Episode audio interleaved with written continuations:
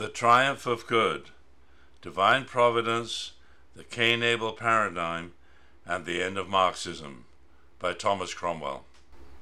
We are witnessing a crisis of civilization.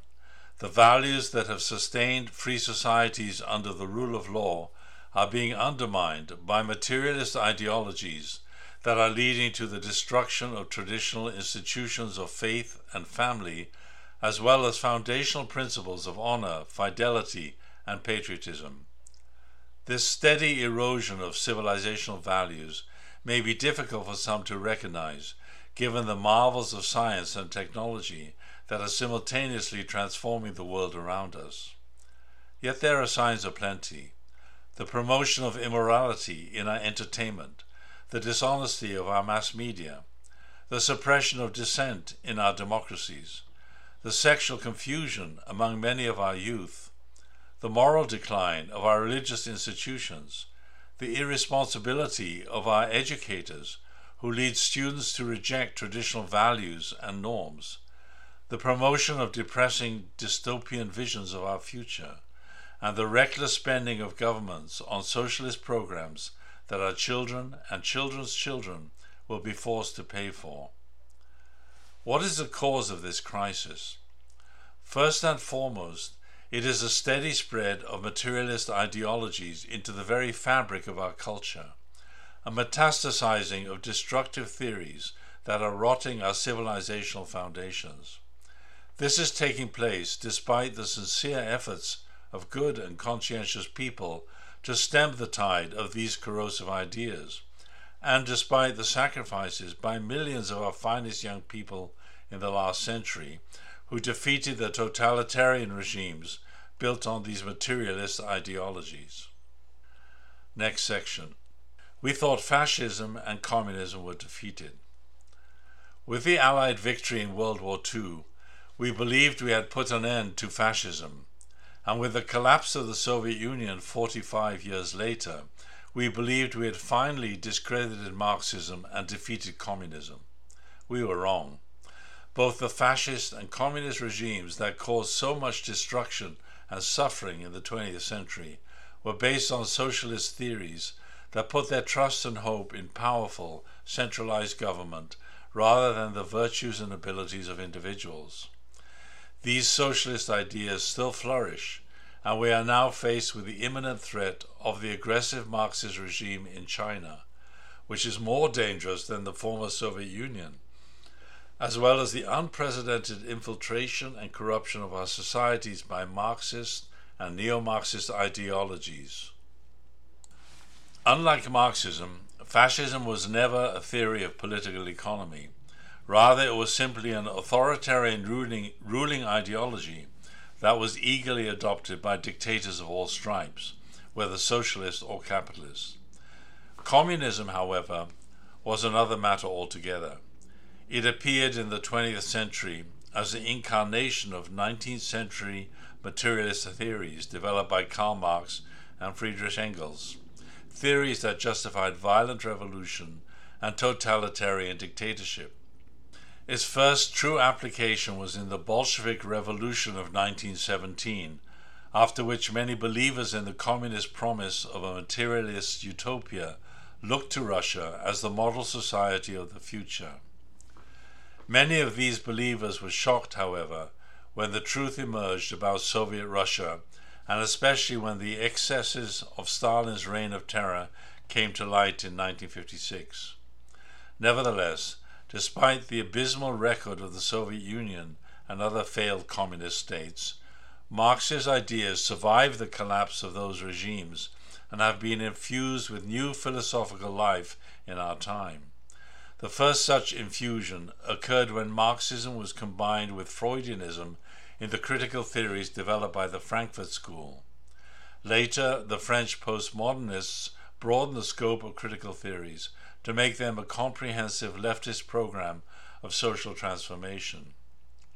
It is the pernicious neo Marxism of critical theories that is now most responsible for destroying our civilization from within. The next section China's 100 year marathon to world dominion. The danger these theories pose is greatly heightened by the rapid development of a heavily militarized communist China, a Marxist Maoist regime that shares an ideological affinity with leftist movements around the world. This affinity, coupled with an attitude of accommodation and appeasement towards China, is exploited by Beijing to advance its aggressive and expansionist international agenda and intimidate and subvert governments and institutions everywhere. Shamefully, China's meteoric rise has been fueled by massive investments from an industrialized world that is morally bankrupt. It turns a blind eye to China's murderous history, its genocide of minorities, its persecution of religious groups, and its suppression of individual freedoms, just so corporations can profit from the vast Chinese market. The West naturally looks to China through the lens of its own interests and history, but this is a fatal error. China has a totally different perspective drawn from its own history and in particular the lessons from the period of warring states 475 to 221 BC. In its more recent history, China experienced a century of international humiliation, which, starting with the First Opium War, 1839 to 1842, won by Britain, saw a series of foreign invasions and occupations that stoked national resentment towards the West and westernized states. The Chinese Communist Party believes that this era came to an end only when it took power in 1949. From that point on, the CCP has been pursuing a hundred year marathon, a strategy to redress its past grievances by overtaking America as the world's superpower by 2049 at the latest. The CCP claims it has assumed the mandate of heaven as the defender of Chinese honor. Its ideology is a clever combination of the ancient Chinese theory that there can be only one global hegemon, which they think is rightfully China, and the Marxist theory that history is an inexorable process of class warfare, leading to the inevitable victory of the revolutionary class under the leadership of a socialist dictatorship. The next section. We are facing a two headed beast. China is no longer a distant threat. It has breached our weak defenses and is in our midst. Its agents, enablers, and apologists are scattered throughout our society, and its network of allies is steadily encircling us, backed with Beijing's ever growing financial and military power. In public, China espouses a multipolar world, but in practice, it is working to achieve its own global hegemony. It is greatly aided in this by the leftist movements around the world. Thus, Communist China in the East and Marxist and neo Marxist movements primarily in the West are two heads of the same beast that is slowly but surely killing our sacred traditions and trampling our civilization to death.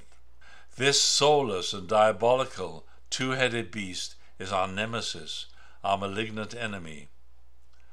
To confront and defeat the beast, we have to know its nature and the nature of the threat it poses. We have to understand its motivation and strategy. In this endeavor, we have the benefit of history, which amply reveals the nature of materialist ideologies in the record of their totalitarian predations. These ideologies may have evolved over time, but their core justification for hatred and conflict have remained. Looking at the bloodshed of the last century, which is measured in the deaths of tens of millions of innocents, we really have no choice but to stand up and fight the beast we face today. The alternative is truly dark. It is a future similar to the present experienced by those living under the CCP today. Privilege for those in the ruling class and persecution for anyone at odds with the regime. We should not be fooled by calming reassurances of peaceful intentions from Beijing or by the professions of idealism from the leftists in our midst. Make no mistake, the beast is evil. It is our mortal enemy. If it succeeds, it will kill or enslave all of us. The next section. How did we get here? we find ourselves confronting today the most powerful and sinister ideology in history. How do we get to the point where our faith and belief systems have proven unable to stop the growth of Marxist ideologies and movements? Britain's 1689 Glorious Revolution and the subsequent American Revolution of 1776 were historic milestones in the development of free and prosperous societies. These revolutions challenged monarchies, secured God given rights for people to live in democracies, and set in motion unprecedented advances for all humanity. But while successful, these revolutions did not anticipate the atheistic doctrines of Marx, Engels, Marcuse, Foucault, and others, and they have not offered a convincing answer to the criticisms leveled against free and capitalist societies by the ideologues of the left. This is because Marxist and neo Marxist theories challenge not only political systems, whether monarchies or democracies, but also the religion based ideas and values that undergird our civilization and institutions.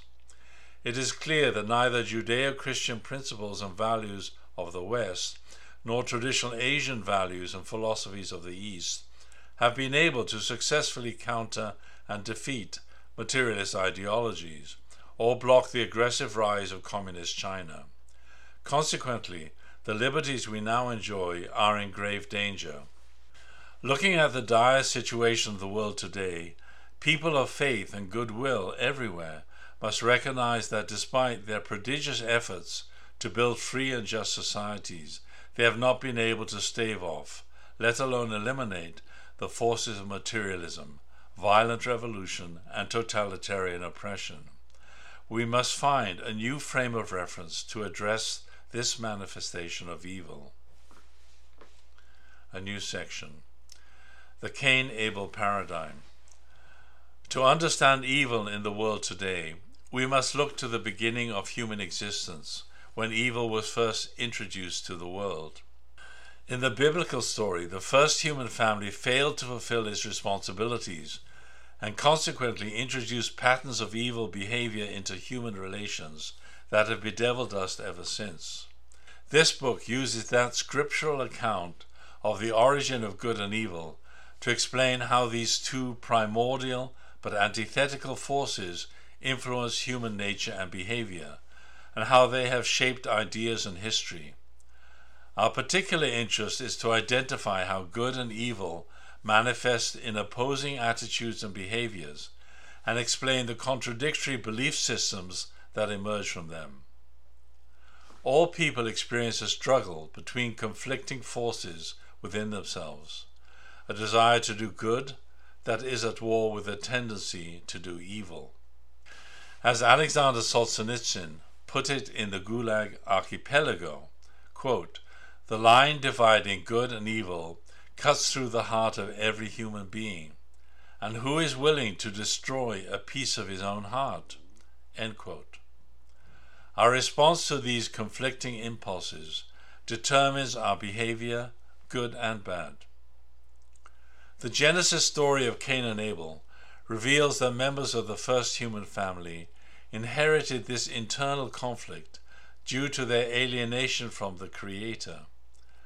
Thus, the internal struggle between good and evil within individuals was externalized when Cain, the elder son, became bitter when his sacrifice was rejected by God, and in a fit of jealous rage murdered his younger brother Abel, whose offering had been accepted by God. Cain's attitude and behavior established him as the archetype of evil, while Abel became the archetype of good. Evil's dominion of good in the first family established a pattern that has been repeated throughout history.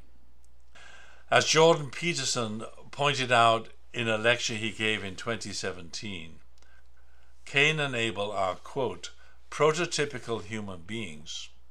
Humanity enters history at the end of the story of Adam and Eve and then the archetypal patterns of human behavior are instantaneously presented.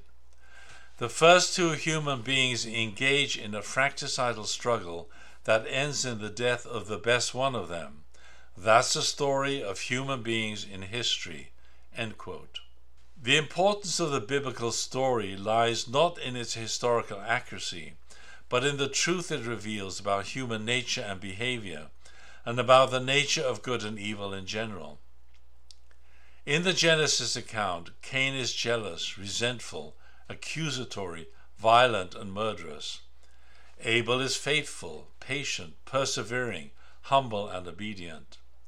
These opposite character types produce conflicting attitudes, ideas, and behaviors that are reflected in fundamentally different worldviews.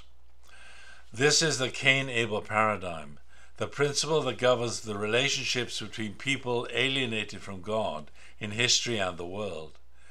It recognizes that the world we live in is not the world of God's original intent, but a world in which evil has dominion over good, after the pattern of Cain dominating Abel. And since Cain was born first, in this world evil precedes good. The problem caused by evil preceding good is exacerbated by evil typically masquerading as good, sowing confusion and mistrust. Consequently, many good people have been deceived into doing evil, often with the best of intentions. Understanding the Cain Abel paradigm enables us to see clearly what is really taking place in history and the world around us, and to discern what is actually good and what is actually evil. In this book, we demonstrate how the Cain Abel paradigm can be used to recognize the evil that lies behind Marxism and related materialist ideologies, and how the forces of good can finally gain enduring supremacy over them. This is the triumph of good. It portends the demise of Marxism and an end to Cain's dominion of the world. A new section Cain and Abel in history and the world today.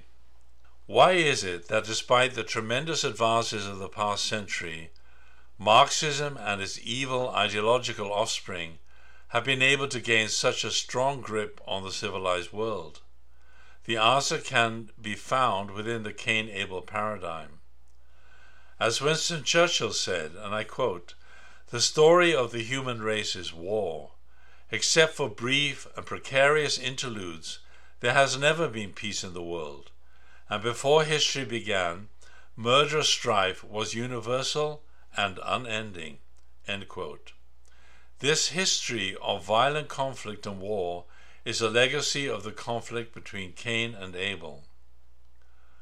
Although evil often dominates good, ultimately, through great effort, Abel has sometimes found the way to prevail over Cain. Indeed, despite the prevalence of evil, history demonstrates that good advances incrementally as people of virtue sacrifice themselves for the sake of divine providence. For example, when Jacob won over his embittered elder twin Esau after 21 years of hardship in Haran, he was able to establish the 12 tribes as the foundation for the chosen nation of Israel.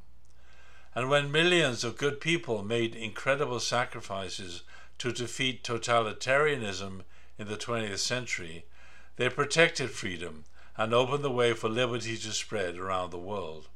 Thus, while Cain type successes have resulted in setbacks for human progress, Abel type successes have resulted in ever increasing human enlightenment and progress. Materialist ideologies, in particular Marxism and its offshoots, arose from Cain type attitudes of jealousy and resentment. Therefore, these ideas appeal to and stimulate Cain type nature.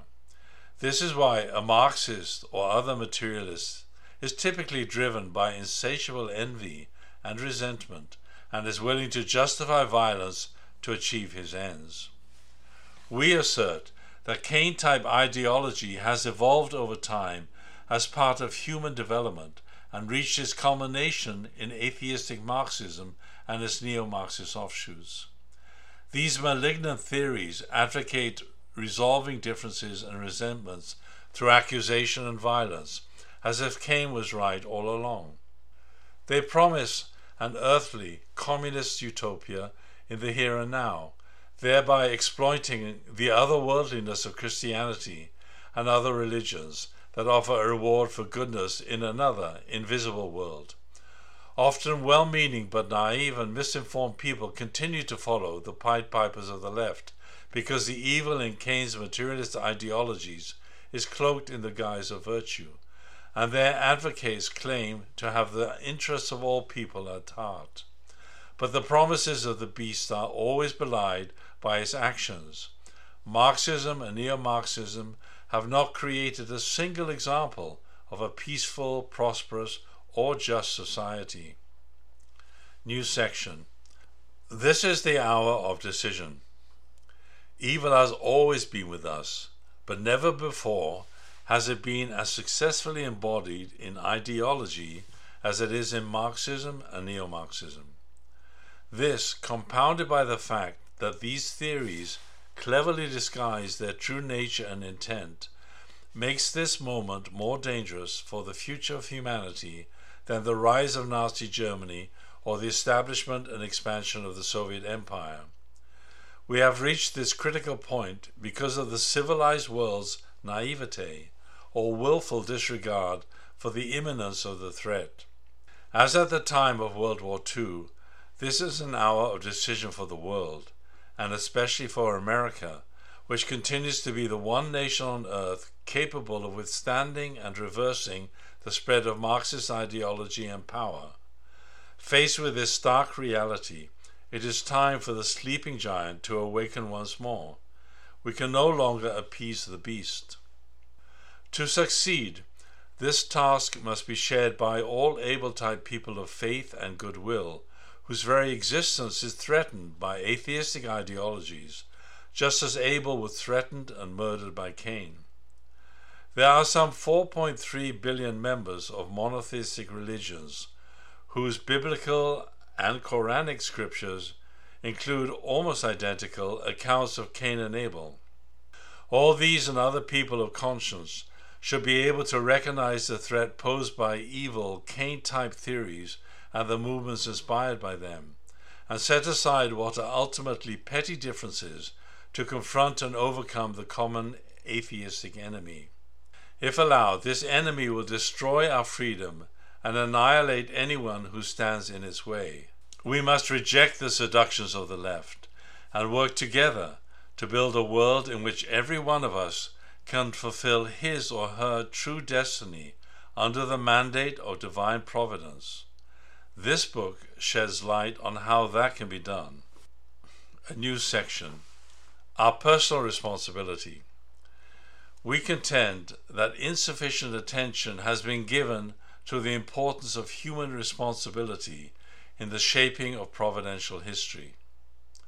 As we will show, the providence advances when individuals fulfill their responsibilities and suffer setbacks when they fail to do so. The implication is clear. Divine providence is not dependent on God alone, but on humanity participating in the realization of the Creator's purpose. Thus, we cannot simply wait for God to solve our problems. In today's world, our responsibility is to understand and confront the twin dangers of leftist ideology and communist China, to defeat the two headed beast once and for all. Our response to their evil ideas and aggressive behavior must be spiritual and ideological as well as political. We have to reject their pernicious social justice agenda with its wokeism and cancel culture and restore faith to its proper place at the center of society.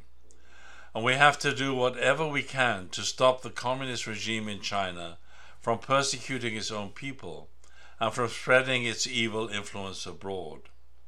As President John F. Kennedy said, in the closing words of his 1961 inaugural address.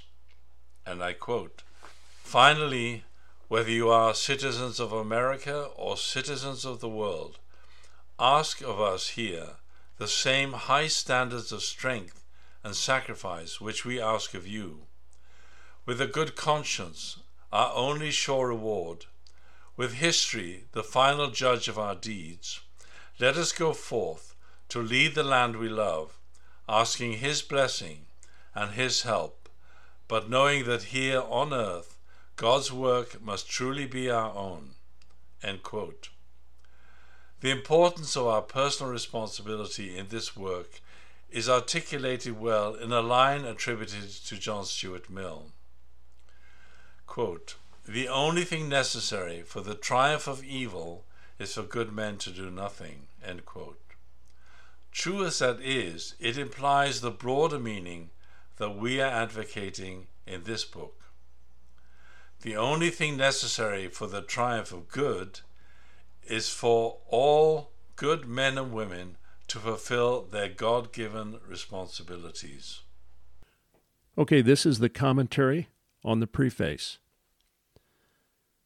What are our civilization values, Thomas?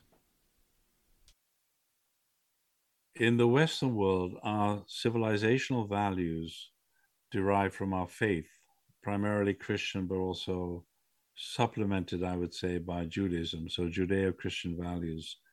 They are the values of the belief in the divine, belief in the centrality of the family in society, um, the belief of the order that should reign within society, centered on these principles, and these type of basic um, moral values which underpin democracy, which is our political system, and the ideologies that we pursue. In other words, the ideologies that shape our activities in the world should be rooted in those values, and in the in the Western civilization are rooted in those values. In the East, they they have their own traditions, Taoism, Confucianism, and so on, which support their moral values, their family structures, their societal hierarchies, and so on. What exactly is destroying these values? The Marxist ideology and its offshoots both are opposed to these values, you know, by their definition. They are anti religion, in other words, atheistic. They are anti family. Marx sought to destroy the family. They are against society built on those values. So what comes out what comes out of their ideo- ideology is ideas programs act- action activities that are, su- surround their own theory which is that everything progresses through conflict this is the so-called dialectic or in stalin's terms the di- dialectical materialism basically marxism sees everything as, as having contradictions which it does but that those contradictions are fundamentally opposites. And therefore, they enter into some sort of struggle with one another. And that struggle is resolved by the emergence of a, a new entity. So it's a thesis confronted by an antithesis. And the, what emerges from their struggle is a new thesis, which then becomes the new, sorry, uh, excuse me, let me say that again, just cut that out. So, in the Marxist view, there's a thesis opposed by an antithesis, and from their struggle emerges a new synthesis, which is a more advanced existence. But that synthesis itself becomes a new thesis contradicted by a new antithesis, and so on. So, Marx believed that Newton's theory of evolution explained this in the animal kingdom. And he believed he had the theory that took it scientific socialism that took it into the realm of economics, in the realm of history, and so on. The Marxist idea, then, the basis of it is that progress comes through conflict between opposites. The theistic theory is that progress comes through cooperation between the two different types of creation, the male and the female, the masculine and the feminine, and so on. So that's a cooperative relationship that produces offspring and new life. Whereas for the materialist, it's a conflictual relationship. So Marx believed that the only way to change the capitalist world was to have violent revolution. It could not be nonviolent, it had to be violent because the capitalist entities, particularly the bourgeoisie, the ruling class, had to be destroyed in order for a new society to, society to emerge, a new synthesis, which he believed was socialism. He also believed that socialism would be guided by a dictatorship of the proletariat into communism, and that would be a sort of ideal utopian world. So the Marxist ideas are completely counter to the theistic ideas at the heart of our civilization. What is the relationship between fascism and communism? Fascism is, is not an ideology, it's a system of dictatorship. And so communism can be and is fascistic. Communism, by, by contrast, is based on Marxist theory. Marxism uh, dialectical materialism, historical materialism, excuse me. And the addition, particularly of Lenin's contributions to Marxism, so called Marxism Leninism. And in the case of China, Marxism Leninism took on a Maoist shade. So Marxism Maoism became the foundation for the Chinese Communist Party. Why is it important to understand this now under the current situation that we're experiencing? Well, you can't win a war if you don't even know you're in a war. The left looks at us as the target of its hostility. As I've mentioned, the Marxists always see the ta- there's always they believe that there's always something that must be destroyed. The same is true in postmodernism on critical theories. Foucault, who's a sort of the great genius of critical theories, believed that all social constructs that exist or we inherited have to be attacked and pulled apart. It's called deconstruction, so that something better can emerge.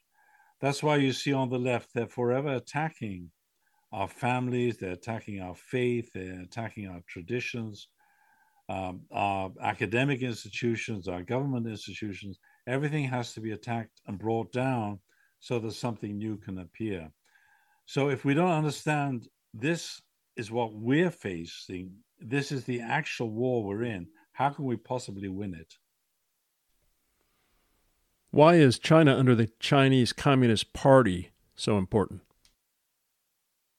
China inherited the Soviet position in the world as the major communist nation that both spawns and supports any number of satellites and dependent states, um, parties throughout the world, corruption of the world, and so on. We know the Chinese, China, the China under the Chinese Communist Party is engaged in all these activities. And with all the money they've received from the investment of the capitalist world in their economy, they're able to do it much more successfully than the Soviet Union because the Soviet Union was always weak economically. Socialism doesn't work, so they they could only take their superpower posture by devoting much of their budget to the military and security agencies like the KGB. That's how they that's how they gained the profile of a superpower, superpower, but their economy was never a superpower economy. That's not true of China. What is the significance of the 100 year marathon? This is a theory that's supported by a lot of evidence that the Chinese Communist Party believes that it ended the period of Chinese subjugation by other powers, especially European powers, uh, in the, for example, in the Opium Wars, which were won by European powers and which humiliated China. They believe in the theory, which comes from their warring states era, that there's one hegemon, one natural hegemon in the world. So China is destined to become that hegemon by 2049. That is 100 years after the Chinese Communist Party took power in China in 1949. So in 2049, uh, that hundred year period will come to fruition.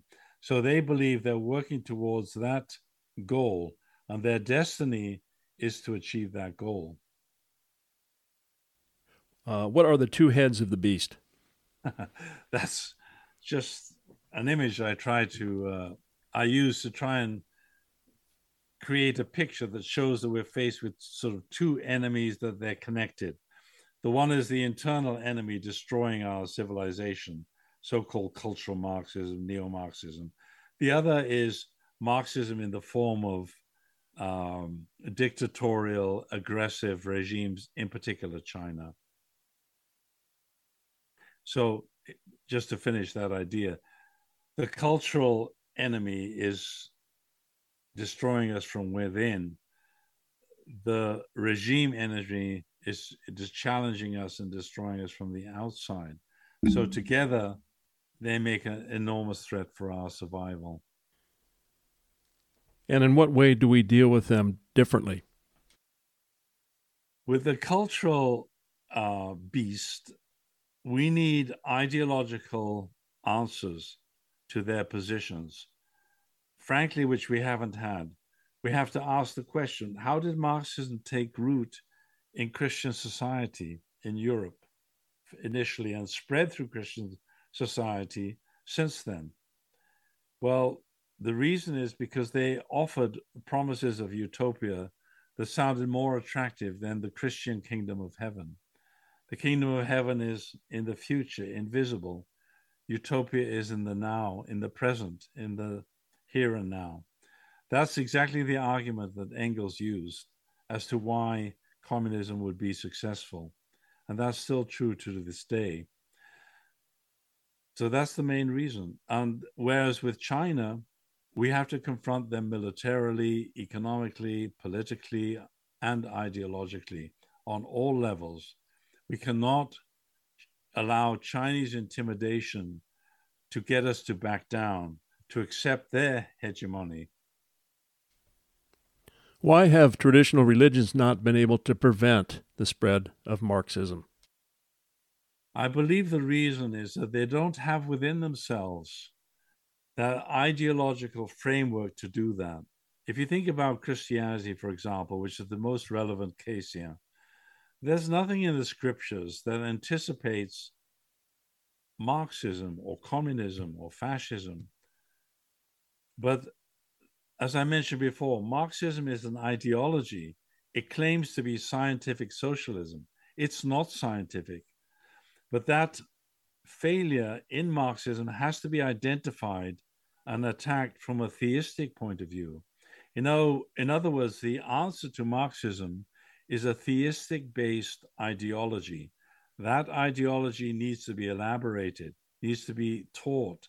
People need to understand it.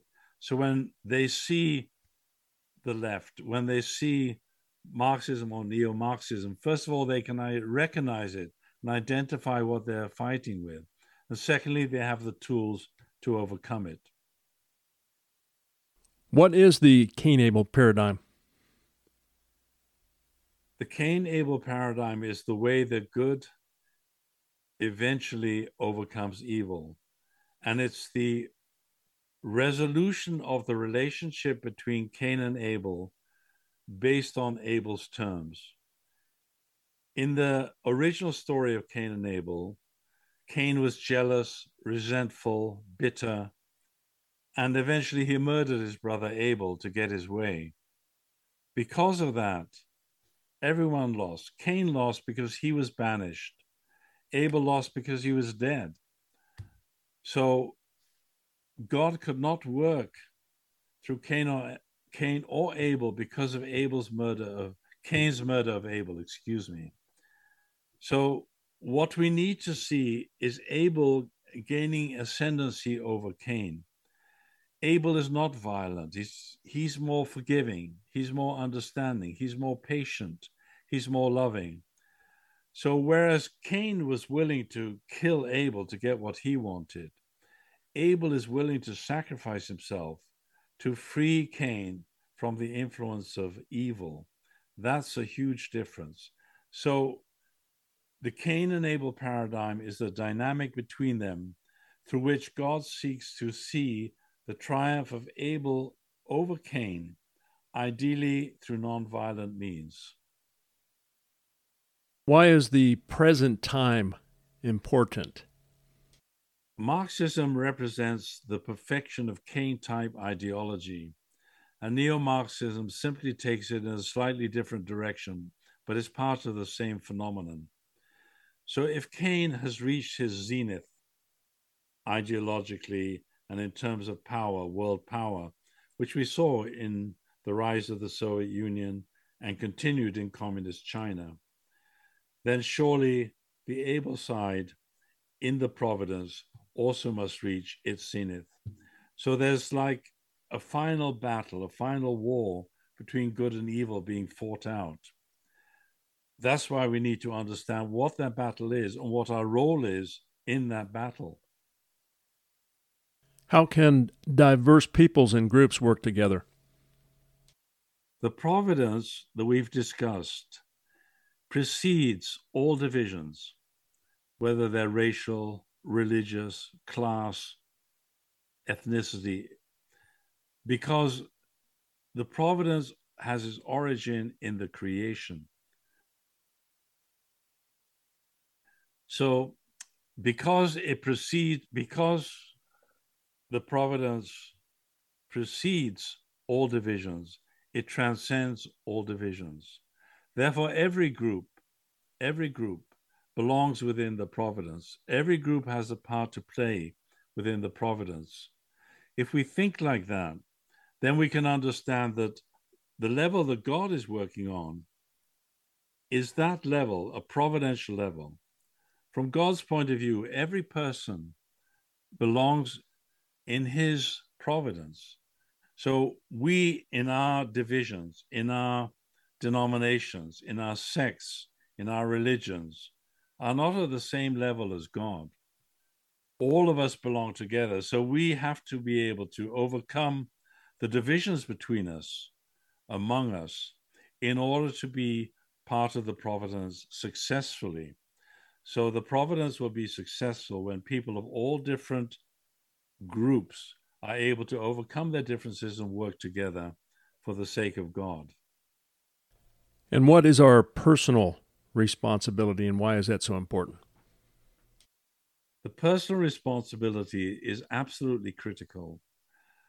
It recognizes that the relationship between God and human beings is a relationship of a parent to children. Children are similar to their parents in many respects. God, as a creator, passed his creativity to human beings. We have creativity.